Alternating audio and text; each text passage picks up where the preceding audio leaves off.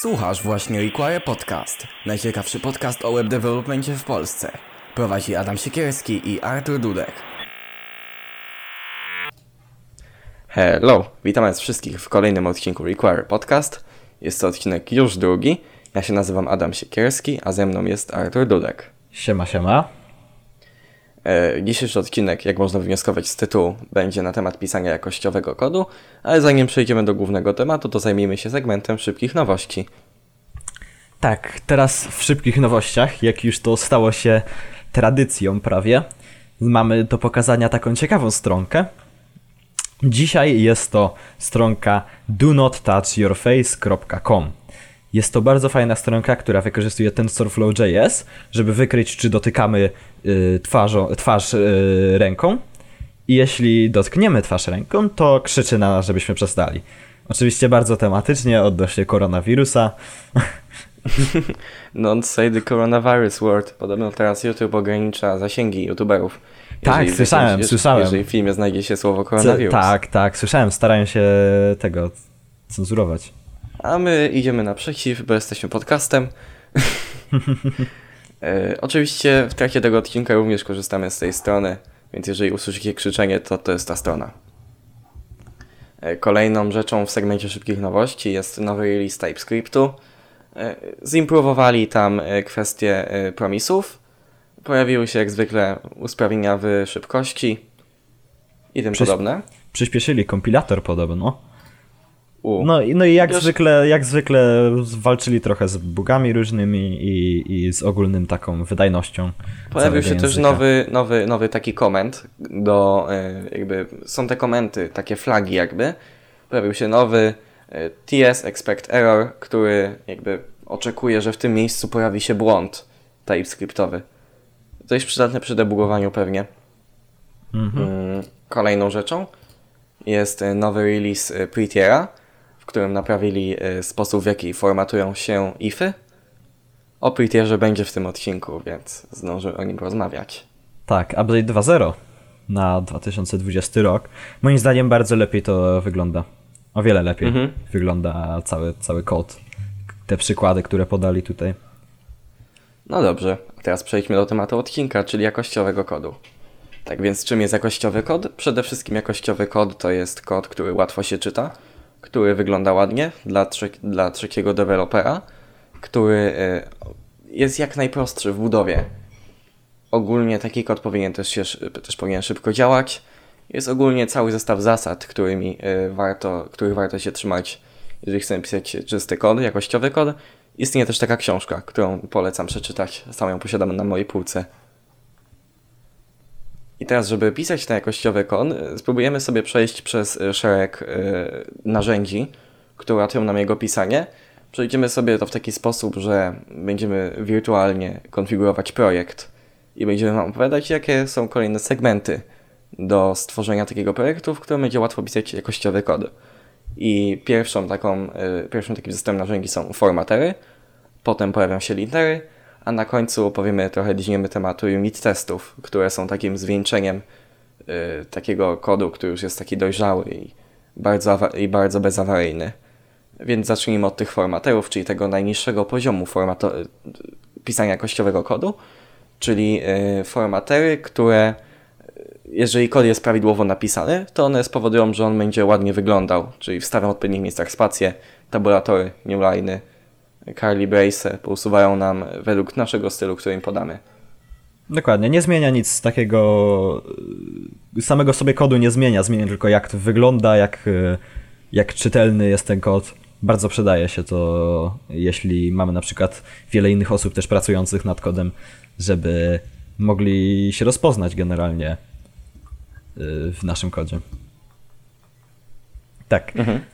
A więc pierwszym takim formaterem, który chcielibyśmy przedstawić jest Prettier. Jest on bardzo popularny, chyba jeden z najpopularniejszych formaterów. Wspiera on wiele języków, JavaScripta, HTML-a, frameworki takie jak Vue, Angular, wspiera także TypeScripta, CSS-a, pełno innych e, języków, ale także nie tylko webowe, lecz wspiera też na przykład Java, PHP, Ruby, Swifta. Jest to bardzo szeroki naprawdę formater. I w tym I- naszym hipotetycznym projekcie postanowimy wykorzystać właśnie Prettiera. E, Prettiera instalujemy za pomocą NPM-a. E, Posiadamy, posiada on integrację z różnymi środowiskami programistycznymi. Praktycznie z czego korzystacie, tam on będzie dostępny. Jest nawet na Vima, nie mówiąc już o Visual Studio Code czy WebStorma, w którym on jest wbudowany po prostu. Instalujemy go za pomocą komendy npm install prettier i tworzymy plik konfiguracyjny. Podstawą działania prettiera jest właśnie ten plik konfiguracyjny, w którym definiujemy odpowiednie zasady, których on ma się trzymać, na przykład sposoby, yy, sposoby cudzysłowiów, jakie są w naszym kodzie, czy na przykład usuwać w niektórych miejscach niepotrzebne nawiasy, w jaki sposób, jaki ma być najdłuższy, najdłuższa długość linii. Zazwyczaj to się ustawia na 100. I w stworzeniu takiego, konfig- takiego konfiga pomoże Wam strona e, Prettier Config Generator, którą znajdziecie w Google. Będzie również na naszej stronie internetowej, gdyż e, chcielibyśmy Wam zaanonsować nowy segment naszej strony, slash archive, w którym będą znajdowały się właśnie timestampy i wszystkie linki. Więc jeżeli chcecie dowiedzieć się więcej na temat rzeczy, które prezentujemy w odcinku, to zapraszamy na naszą stronę internetową. Dokładnie. Prettier też jest bardzo fajny, bo można ustawić sobie na przykład y, na komicie sprettierowanie y, kodu, albo można także użyć jednego właśnie z wielu dostępnych edytorów, wsparcia do edytorów, aby po prostu formatować go na przykład na zapisaniu, albo na przykład jak klikniemy dany, daną kombinację klawiszy. Tak, i jeżeli, jeżeli chodzi o to, to Prettier jest bardzo fajny, ale on jest dość duży, jeżeli chodzi o to. Konfiguracja jego zajmuje trochę czasu, a czasami mamy tak, że mamy przykład projekt, y, po prostu musimy napisać na szybko jakąś stronkę, tak? Y, Napisać po prostu prostego HTML-a, którego chcemy wysłać koledze. I w tym wypadku Prettier nie sprawdzi się aż tak dobrze, gdyż nie chce nam się pisać konfiguracji. I są do tego inne narzędzia, tak jak na przykład Standard.js. Y, To jest ogólnie Standard.js, to jest zestaw standardów, którymi się powinniśmy kierować w formatowaniu naszego JavaScriptu i udostępniają również CLI. Z tego się nie korzysta, gdyż yy, z tego jako separately, gdyż ESLint posiada bardzo dobrą integrację z tym, ale o tym później. Jest jeszcze pewna prostsza alternatywa dla Prettiera, która działa już bezpośrednio w naszym środowisku programistycznym i jest nią Beautify. Dokładnie. Beautify moim zdaniem jest chyba trochę bardziej popularny w community Atoma, bo tam głównie tego się używa, lecz w VS Code używa, używają ludzie głównie Prettiera, ale jest to też bardzo o wiele prostsza po prostu wersja Prettiera, która po prostu na szybko jak potrzebujemy sformatować kod, aby wyglądał Tak, ładnie. i warto zauważyć, że Prettier to jest narzędzie, które działa poza IDE. Ono jest trzecim jakby programem, który instalujemy na nasz komputer i on się potrafi integrować, co pozwala na bardzo fajną integrację, jak na przykład chcemy sformatować kod na każdym komicie albo y, przed spushem na, y, na naszego GitHuba, to wtedy piszemy sobie kod tak jak my lubimy, a przed pushem wszystko się sformatuje i dostosuje się do standardu projektów. To umożliwia nam Prettier, a Beautify nie umożliwia, gdyż on działa tylko i wyłącznie w IDE. Ale też jest bardzo przydatnym narzędziem, jeżeli chcemy na szybko trzymać czystość naszego kodu. Dokładnie. Tak, Mm. więc może przejdziemy teraz do kolejnego naszego segmentu, w którym chcieliśmy opowiedzieć o linterach. Czym są lintery, jakie inte- lintery są najpopularniejsze i jak można je ustawiać. E, tak więc linter odpowiada za analizę statyczną naszego kodu, w sensie mm, on już analizuje w jaki sposób ten kod może działać, czyli analizuje konstrukcję naszego, ko- konstrukcję w naszym kodzie i też widzi syntaks errory, czego na przykład y, nie zobaczy formater, bo formater odpowiada tylko za styl kodu, a na przykład syntaks error, że w danym miejscu nie, nie umieścimy na przykład średnika, Wiesz, nie, w przypadku JavaScriptu nie. Ale jeżeli na przykład w danym miejscu nie, umieści, nie umieścimy e, zamknięcia klamry, albo y, źle po prostu coś zrobimy w naszym kodzie, nam coś się pomiesza, to formater nam tego nie zrobi, y, to formater nam tego nie wykreśli, a linter już nam to powie. Lintery też są w stanie analizować logikę w naszym kodzie pod względem y, takich prostych konstrukcji, typu, że y, jak sobie iterujemy przez tablicę w Reactie, czy tam w JSX-ie, no to do każdego elementu musimy dodać key. I na przykład formater, na przykład linter nam zauważy, że my ten key ustawiliśmy na numer iteracji, co jest bardzo niezalecaną praktyką, albo po prostu wyłapie takie rzeczy jak na przykład nadpisanie wartości consta, albo y, umieszczanie zmiennej po prostu jakiejś zwykłej statycznej jako komponentu reactowego. Przez Dokładnie. przypadek, jeżeli to zrobimy. Lintery to są takie praktycznie on the fly yy, zamiennikiem po prostu odpalania naszego kodu i sprawdzania, czy, czy działa, czy nie ma jakichś bugów, czy nic nie, nie, nie zrąbaliśmy. Zamiennikiem bym nie powiedział. One po prostu sprawdzają kod pod względem takich prostych błędów. Tak, ale o wiele, o wiele lepiej jest się dowiedzieć o tym, zanim na przykład skompilujesz całą aplikację. Tak, I, prawda. i, I wiedzieć, że o tutaj na przykład nie, nie istnieje taki variable, bo popełniłem jakiś błąd, źle wpisałem. Nazwę. I do tego naszego hipotetycznego projektu wybierzemy sobie slinta. E, Slint ma to do siebie, że on również e, posiada takie gotowe konfiguracje. Też go ustawiamy w pliku konfiguracyjnym slint.rc. Mm, I chodzi o to, że generalnie slint jest w stanie działać samodzielnie i samemu formatować nasz kod. I mamy pełno konfigów, które za to są w stanie odpowiadać. Jest na przykład slint config standard, który właśnie odnosi się do standardów standard.js. E, Też bardzo popularnym konfigiem jest slint config Airbnb, e, który jest stworzony przez to Airbnb od noclegów. Tak, dokładnie. Mnie w ogóle zadziwia, jak dużo ta organizacja cała Airbnb, jako zwykła prosta apka do wynajmu noclegów, zrobiła dla całego po prostu całego open source community. Mają cały swój style guide, mają pluginy do linterów i tak dalej. Po prostu respekt, nie? Mhm. Jakby to jest to, co zrobił na przykład Google z TensorFlow.js albo ogólnie z TensorFlowem. Chcieli zrobić machine learning do analizy wyników w przeglądarce, taką ogólną, taki ogólny framework, do, jakby, który miał działać wewnątrz. Ale tutaj stwierdzili, ej, zrobiliśmy fajny kawałek kodu, może go udostępnimy. I to Dokładnie. właśnie zrobił Airbnb po stworzeniu tej aplikacji, bo ona jest w ogóle zrobiona wedle wszystkich najfajniejszych standardów. Jakby to jest przykład dobrej, że napisanej aplikacji. Tak jak No, bo- Booking moim zdaniem nie jest aż tak dobrze Dokładnie. napisany, czy tam jakieś Allegro, czy jakieś inne Mm. aplikacje takie popularne, to Airbnb jest napisane naprawdę świetnie. Tak, tak. Oni generalnie te standardy po części ustalają. Mają bardzo duży wpływ na, na cały ogólnie świat y, JavaScripta i open source'u. No. Mhm. Mi się generalnie bardzo podoba TensorFlow i po prostu uwielbiam cokolwiek, co jest napisane za pomocą TensorFlowa. Fascynuje mnie to po prostu. Tak, też bardzo lubię TensorFlowa. Ogólnie zacząłem uczyć Pythona do tego. Już nawet ogarniam trochę. Tylko, że TensorFlow jako TensorFlow to jest bardzo skomplikowany temat. Raczej się korzysta z tych wy- wyżej poziomowych y, bibliotek do TensorFlowa, frameworków, y, do pisania tego machine learningu warstwowo, czyli na przykład Keras. Ale my nie o machine learningu, a o właśnie Eslincie. Y, Problem ze Slintem jest taki, że jeżeli chcielibyśmy używać go jednocześnie z Pretierem, który jednak sprawia się lepiej w mm, formatowaniu kodu, to musielibyśmy go jakoś skonfigurować, razem je połączyć. I do tego służy Async plugin Prettier. Otóż Async plugin Prettier, y, on y, usuwa z tych popularnych konfigów y, te zasady, które byłyby w stanie, które byłyby mm, konfliktowe z Prettierem i następnie jest w stanie nawet wysielać te błędy z Prettiera w naszym kodzie. To jest taki w ogóle base, jeżeli chcemy zrobić jakikolwiek projekt, to jest właśnie ta, to jest to właśnie połączenie Eslinta i Prettiera. Tak, kolejnym właśnie linterem, który jest już do podobnego języku, niekoniecznie do JavaScriptu, ale do TypeScriptu jest TSLint, który ma właściwie podobną nazwę i no, jest po prostu odpowiednikiem SLinta, tylko że do naszego oczywiście ulubionego TypeScripta.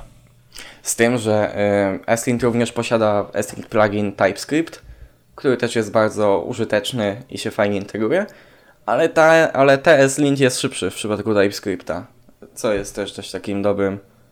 Tak, jest chyba dokładnie. łatwiejszy nawet w konfiguracji, bo jest y, lżejszy. Tak, tak, no bo generalnie SLint jak z- biorą się za wszystkie te języki, no to na pewno nie zrobią wszystkiego perfekcyjnie, a jak jest jakaś jedna organizacja, jeden produkt, który jest sfokusowany, zeskopowany na, na po prostu jednej rzeczy, to na pewno po prostu zrobią to dobrze Tak, i wyczerpią temat. TSLint jest bardzo szybki w konfiguracji, a SLint jak zwykle jakby z tym Pretterem to trochę zajmuje ta konfiguracja. Na początku się mogłem z tym męczyć nawet godzinę, żeby to ładnie ze sobą skonfigurować. Obecnie mam już taki po prostu boilerplate u siebie gdzieś tam zapisany na dysku i po prostu wrzucam odpowiednie pliki i wszystko jest ładnie zintegrowane. Ale naprawdę warto korzystać z tych narzędzi. Prettier ustawione wedle naszych y, upodobań, następnie y, Asynth plugin, y, plugin Prettier, rozszerzony o Asynth config standard i mamy naprawdę y, świetny setup właśnie formatera z Interem. Jeżeli nie wiecie jak to zrobić dokładnie, to y, Wesboss kiedyś zrobił fajne poradniki do tego, jak to zintegrować, chociaż można się nauczyć tego z dokumentacji. Dokumentacje obu tych są bardzo przyjemne i szybkie. I Asynth również ma integrację i z IDE i ma integrację przez CLI, więc możemy na przykład na fazie CI sobie ustawić, żeby odpalił się i jeżeli wywali jakieś błędy lub warningi, to pójdzie to na przykład y, jeszcze raz do QA, żeby zobaczyli i ewentualnie to zatwierdzą albo odrzucą. To jest takie automatyczne po prostu testy naszego kodu. Dokładnie. Te rzeczy, o których właśnie przed chwilą rozmawialiśmy, czyli na przykład formately inter- i lintery, to są takie must have. Po prostu, no, nie pójdziesz, nie zrobisz niczego, nie pójdzie ci projekt bez po prostu formaterów i linterów. Po prostu musisz to mieć zainstalowane. Tak, napisanie dobrego projektu bez tych narzędzi y, jest możliwe, ale naprawdę nie polecamy, Tak, to, gdyż to jest tak jakbyś po prostu downgrade'ował do notepada zwykłego Windowsowego. jakby to już się tak człowiek przyzwyczaja, że y, na każdym zapisaniu pliku po prostu, żeby nie musiał, po prostu piszesz ten kod tak na brudno, po prostu wklepujesz znaki, bez, nie martwisz się żadne dokładnie. tabulacje czy coś i po prostu na zapisaniu przed zapisem pliku robisz Command y, Shift P, y, to jest skrót do Prettiera w WebStormie, Albo można sobie ustawić na przykład On save. on save dokładnie. tak, można sobie ustawić Watcher. Mm, No i nie przejmujesz się tym, jak twój kod wygląda, gdyż wszystko robi się za ciebie. I Tak, to ostatnio- naprawdę... Ostatnio w ogóle uczyłem się Kotlina i używałem oczywiście IntelliJ IDEA Ultimate. I właśnie tak czułem się trochę nieswojo, kiedy y, napisałem jakiś kod i chciałem instynktownie zapisać, że po prostu żeby się sformatował, bo mam na zawsze ustawione, że formatuje się na zapisaniu. I nawet jeśli nie potrzebuję zapisać kodu, to po prostu zapisuję go tak czy siak, żeby się chociaż sformatował. I bardzo, bardzo czułem się nieswojo, kiedy nie mogłem w ogóle zapisać w, w IDEA Ultimate kodu, bo zapisywał się automatycznie. No i też nie było z, właśnie razem z tym także tego formatera, nie? Formatowania kody na zapisie. Mhm, ja tak samo, kiedy piszę w Swiftie. Yy, ale można sobie ustawić właśnie coś tego Prettiera pod te języki. Chociaż, czy to jest aż takie... Mm, jakby bardzo są zapomniane te integracje Prettiera z innymi językami, ale każdy język obecnie chyba ma taki swój odpowiednik formatera. Więc Tak, jeżeli tak. piszecie w Pythonie czy w jakimś innym języku, to na pewno znajdziecie do niego formater. Chyba, że to C++. Tam, takiego, tam takie coś by nie przeszło. No i takim najwyższym poziomem, jeżeli chodzi o dbanie o jakość naszego kodu, kiedy już sobie ustawimy tego y, formatera, tego lintera, są praktyki y, pisania unit testów. Y, Czym są unit testy? Jeżeli mamy taką, jest takie coś jak test trophy i to jest mm, taka ogólna zasada, która opowiada o tym, w jaki sposób, y, jakie są narzędzia do analizy naszego kodu y, i te, co są najniżej, one tak analizują na takim podstawowym i potem mamy te najwyższe. I w tym test trophy y, statyczna analiza kodu jest najniżej, potem są unit testy, potem są testy integracyjne, potem są testy end-to-end. I za co to odpowiada? Yy, chodzi o to, że mamy tę yy, statyczną analizę kodu, czyli po prostu analizę kodu bez jego włączania. Potem mamy unit testy, czyli testowanie pojedynczych yy, elementów naszego kodu, czyli pojedyncze unity, komponenty. Yy, wybieramy sobie fragment naszego kodu, odpalamy go w kontrolowanym środowisku i sprawdzamy, czy wszystko działa tak, jak się tego spodziewamy. I jeżeli chodzi o pisanie unit testów w JavaScriptie, to mamy pełno takich przyjemnych frameworków, które po prostu robimy folder tests w naszym projekcie i one wszystko nam ogarniają za nas. Importujemy sobie mm, tam nasz komponent, jakiś fragment kodu, yy, ustawiamy sobie test i sam syntaks takiego testu jest bardzo prosty. I chyba najpopularniejszą taką biblioteką jest Jest. Tak, z dokładnie. Jesta korzystam bardzo często i zachęcam wszystkich w ogóle, żeby tworzyć testy jednostkowe. Bo w czym one nam pomagają? Testy jednostkowe na przykład, jeżeli napiszemy test i zapiszemy nasz plik, mm, no to on się nam odpala automatycznie. I y, jest on w stanie wtedy wyłapać, czy jakaś nasza nowa zmiana y, nie spowodowała tego, że jakiś stary feature, który już działał i był ugruntowany, nagle zaczął się psuć. I to jest taki podstawowy element unit testów. Potem możemy je integrować sobie CI. y, Możemy je integrować sobie y, tak, że na nowym pushu odpalają się wszystkie testy. Jeżeli jakiś test się popsuje, no to wtedy y, ten push nie leci dalej do builda i nie wychodzi na produkcję. Dokładnie. Tak jak e, wsz- wszystkie te inne rzeczy, które, o których wcześniej mówiliśmy, były takie must have, to to nie jest dokładnie aż takie must have, nie trzeba tego robić, ale jest to dobra praktyka. Tak, tym bardziej sobie... w personalnych projektach Dokładnie. tego nie warto, jakby w mniejszych projektach to nie ma sensu, ale jeżeli piszemy obszerną aplikację, to unit testy to moim zdaniem, jakby ja osobiście ostatnio wpycham unit testy wszędzie, gdzie mogę, e, jeżeli No. ktoś się na mnie nie zdenerwuje. Nawet, nawet nam się ostatnio zdarzyło, jak pisaliśmy jakąś aplikację, to właśnie y, czegoś nie przewidzieliśmy, niestety poszedł jakiś szybki fix do czegoś, szybki feature na production i, i się wysypało, bo coś, coś nie działało i przez to Tak, i właśnie dlatego, że nie test było unit testów, dokładnie. Tak, prosty unit test sprawdzający ten feature od razu by chciał, ej, halo, popsułeś stary feature, to, to nie działa. Mm. Dlatego to jest bardzo dobra praktyka. I inną zaletą unit testów jest takie wyznaczenie sobie celów w kodzie. Czyli najpierw piszemy unit test do danego komponentu, który jeszcze nie został napisany, i potem piszemy ten komponent w taki sposób, żeby zaczął te unit testy wszystkie spełniać.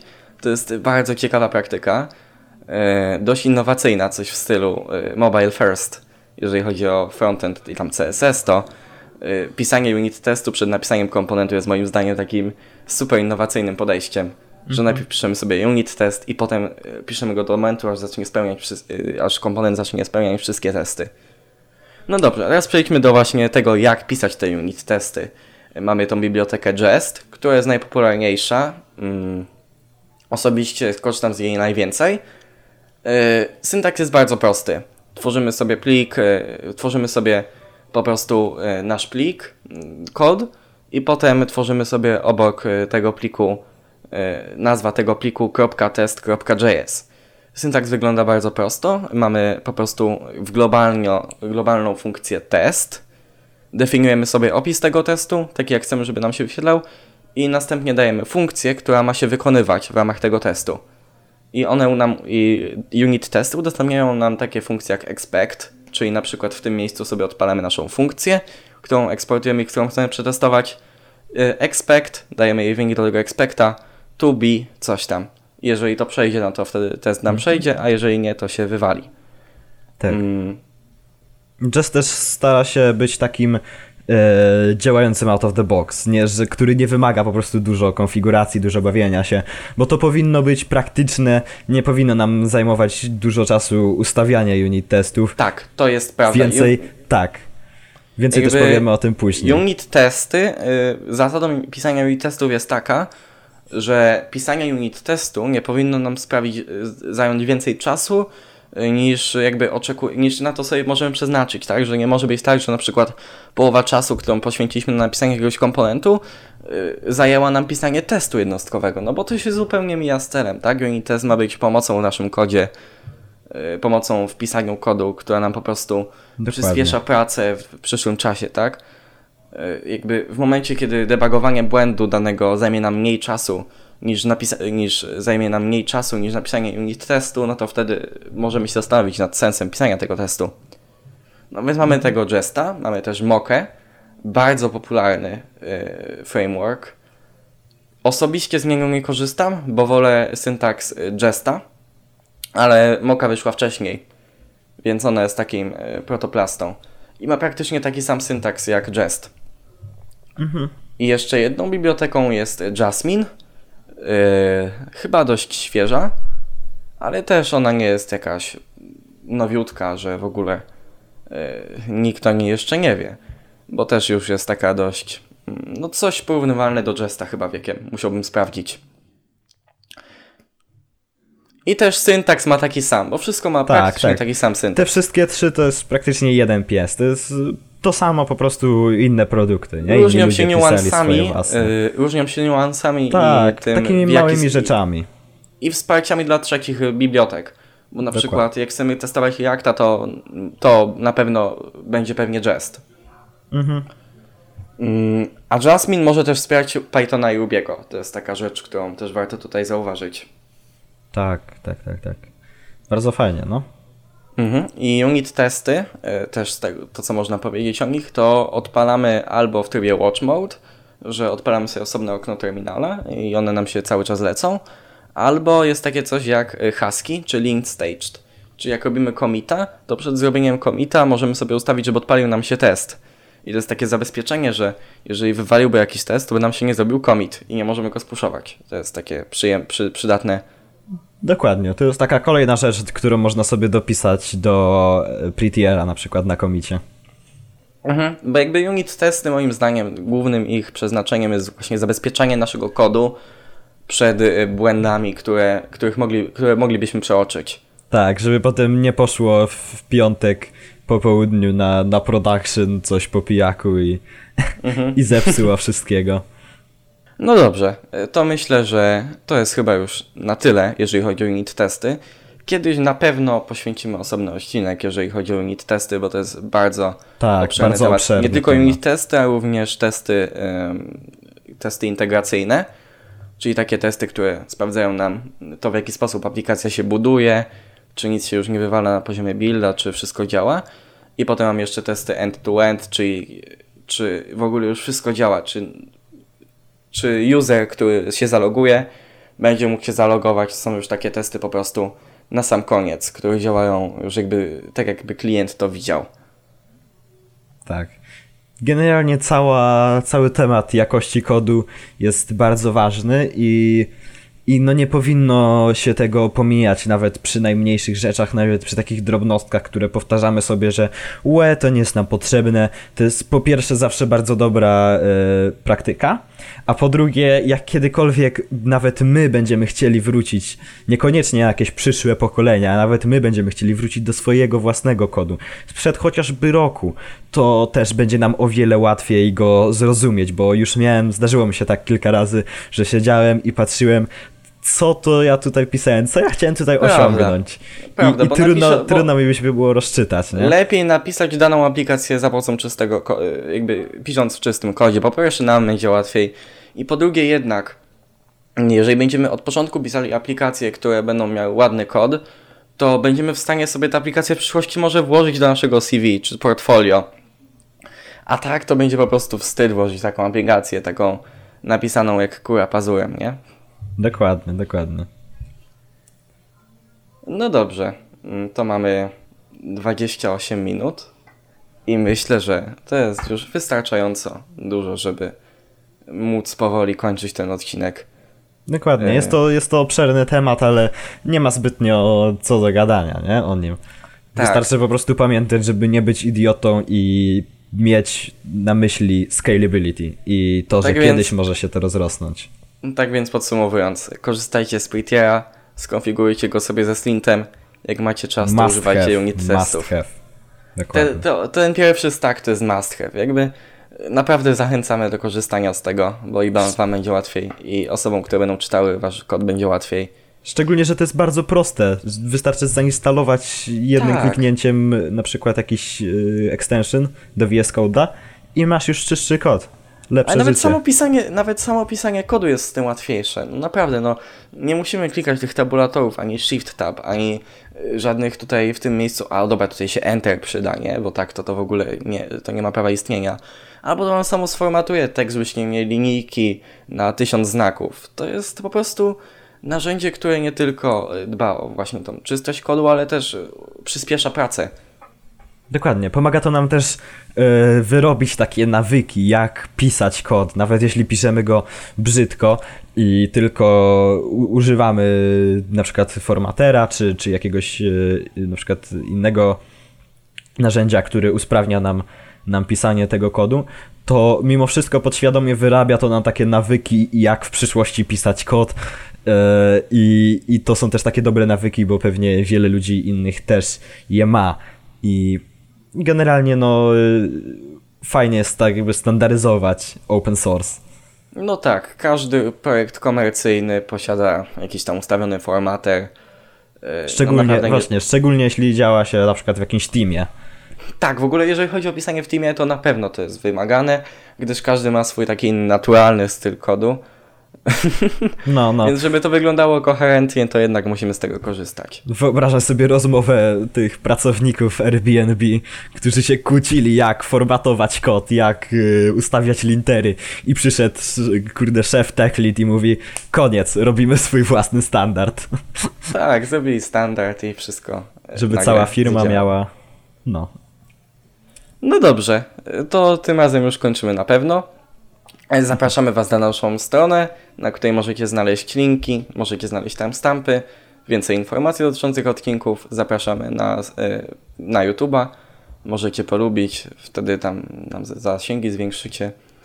E, Dokładnie. Zapraszamy na Discorda, e, takie nasze hub, naszego community, gdzie można Mhm. z nami porozmawiać. Wszystkie linki są w naszych y, profilach albo w opisie na YouTubie. Mhm. Wszędzie, generalnie, gdzie nie wejdziecie, Jesteśmy to wszędzie. znajdziecie.